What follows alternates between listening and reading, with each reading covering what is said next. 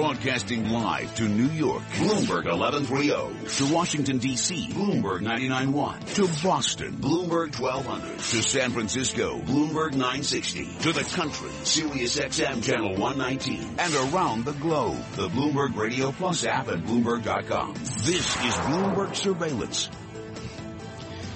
Good morning. It's 8:30 on Wall Street. I'm Michael McKee, along with Tom Keene. Economic Indicators brought to you by Commonwealth Financial Network. When it's time to change the conversation, talk with a broker-dealer RIA that's ready to listen. Call 866-462-3638 or visit commonwealth.com to learn more. No numbers out at 8:30 this morning. 10 o'clock this morning is the big one. ISM Manufacturing. Everybody wants to know where we are. With first that. Look of the month. The market U.S. manufacturing PMI also comes out, their final number at 9:45. They saw contraction in their preliminary number, and that has people worried a little bit. 10 o'clock is also construction spending, and of course all day we're getting domestic vehicle sales for February. Fiat Chrysler, the only one out so far, better than forecast, 11.8%, and the estimate was for them to be up 9.2%. Here's some good news. If you live north of the border, fourth quarter GDP in Canada up 0.8%, better than forecast. Very good. Good to know. Good news for Mr. Trudeau. You want to you want to get lucky. Better be lucky than good. Right? We're in Washington today, Super Tuesday. Michael McKee and Tom Keene in support of 99.1 FM Washington. Please listen and say thank you.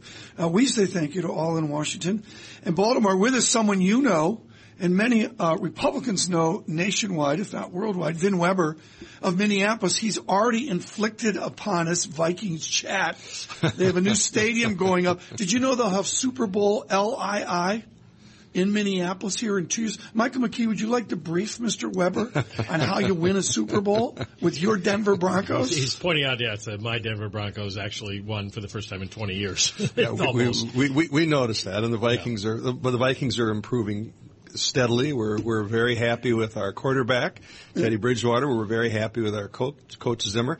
The team's been improving regularly all along. We had a disappointing end to the season this year, but we're ready to play the Super Bowl in our own new stadium in 2018. We want tickets to Vin Weber's big suite on the 50-yard line, right? Vin Weber, your team, the Republicans, have to improve off of Super Tuesday after the convention and, frankly, after the election, whatever happens. Jeb Bush exits early. Mr. Kasich of Ohio seems to be picking up establishment support. But what is your new prescription for the grand old party? The party, it's not so much a new prescription. It's getting back to the prescription that used to work. We have to become the party of economic growth again. An awful lot of this frustration that shows itself in support for building walls and deporting people and starting trade wars is a frustration with an economy that just isn't growing very fast. You were down around 1% now. 2% now is considered probably pretty good growth. It's not good growth. 3% plus is healthy growth, and we ought to shoot for 4%. That's what the Republican Party needs to identify itself as again. You hate to keep going back to Reagan, but Reagan, did create a generation of imaging and branding, if you will, for the Republican Party. And the main point that he made was we're the party of economic growth. If the party talks about that and talks about inclusion, a lot of these other issues will become secondary. But people are frustrated that they're not living in an economy that's growing.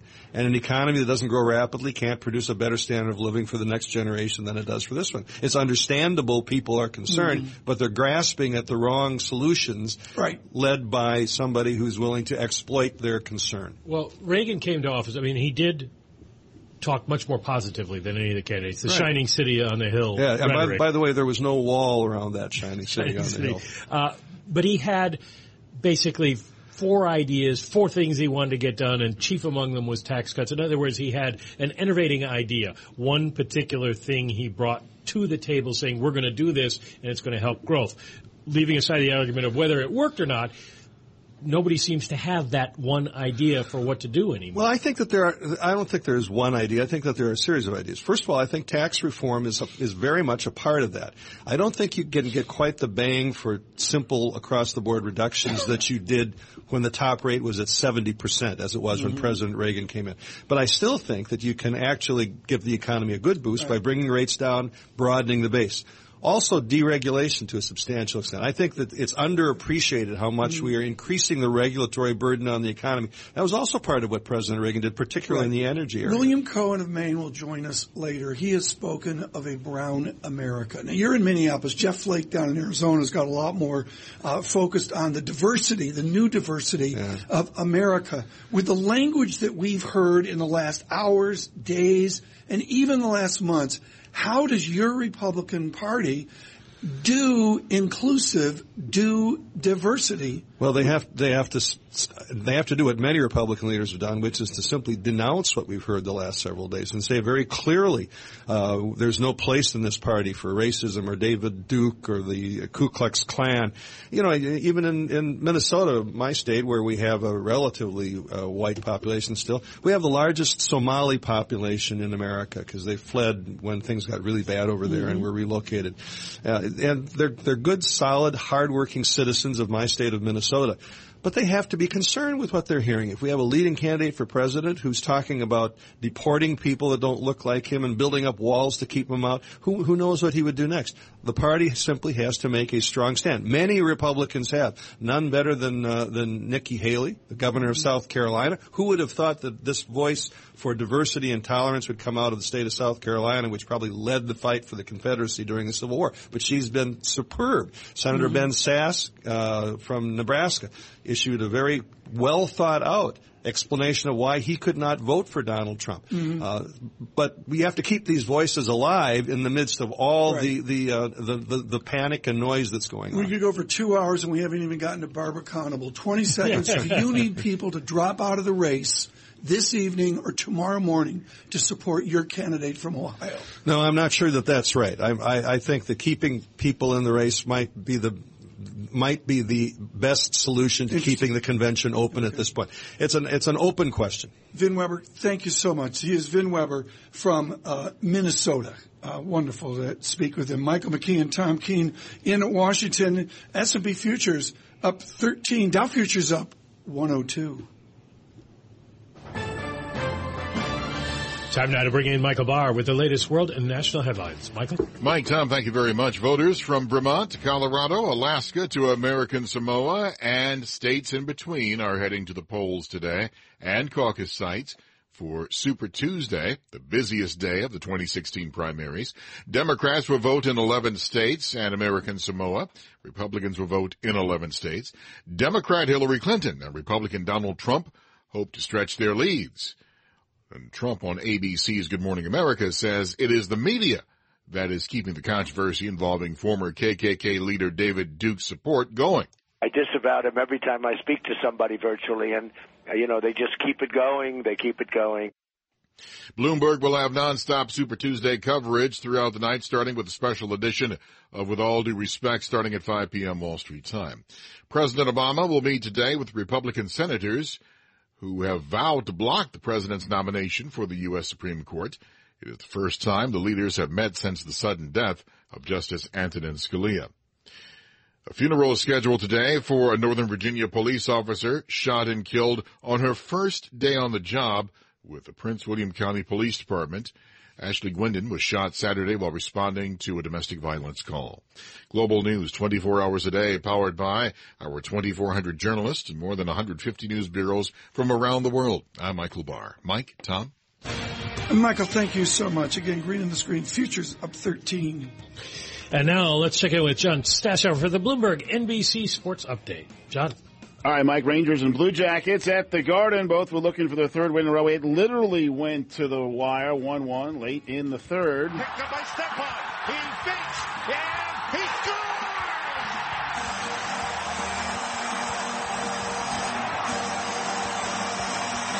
A shorthanded goal for Derek Stepan, and the Rangers lead it 2-1. MSG had the call, and it ended 2-1, but only after Antti Ranta made a save in the last second. Columbus actually scored on the rebound, but it was after time had expired. 7 of the next 9 for the Rangers on the road, starting with Thursday at Pittsburgh. Tonight, Devils host Carolina, Islanders in Vancouver. Knicks will be home for Portland. Nets last night were in it, down only 2 going to the fourth quarter, but beaten by the Clippers in L.A. 105-95, and the Nets right back, same arena tonight, to play the Lakers. Last time they'll ever face Kobe Bryant. College basketball, Kansas now ranked number one, and on the road, 86-56 rout of Texas. North Carolina beat Syracuse 75-70. Mo Wilkerson leads the strength of the Jets, their defensive line. He had a career-high 12 sacks last season. Jets want to keep him, so they have placed the franchise tag on Wilkerson. With the Bloomberg NBC Sports Update, I'm John Stepshow.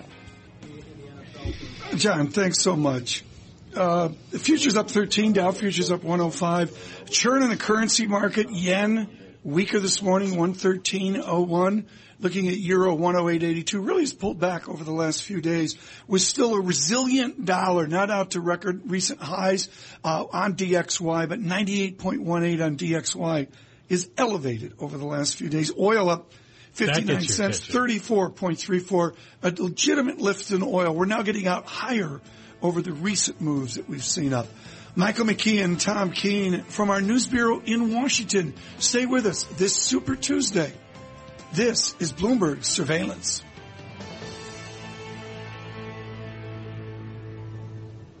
Bloomberg Surveillance is brought to you by SCNB. The Bank for Business is on the move. Are you looking for the right banking partner? Go to scnb.com to learn more. Now open in Long Island City. Get your business moving with SCNB.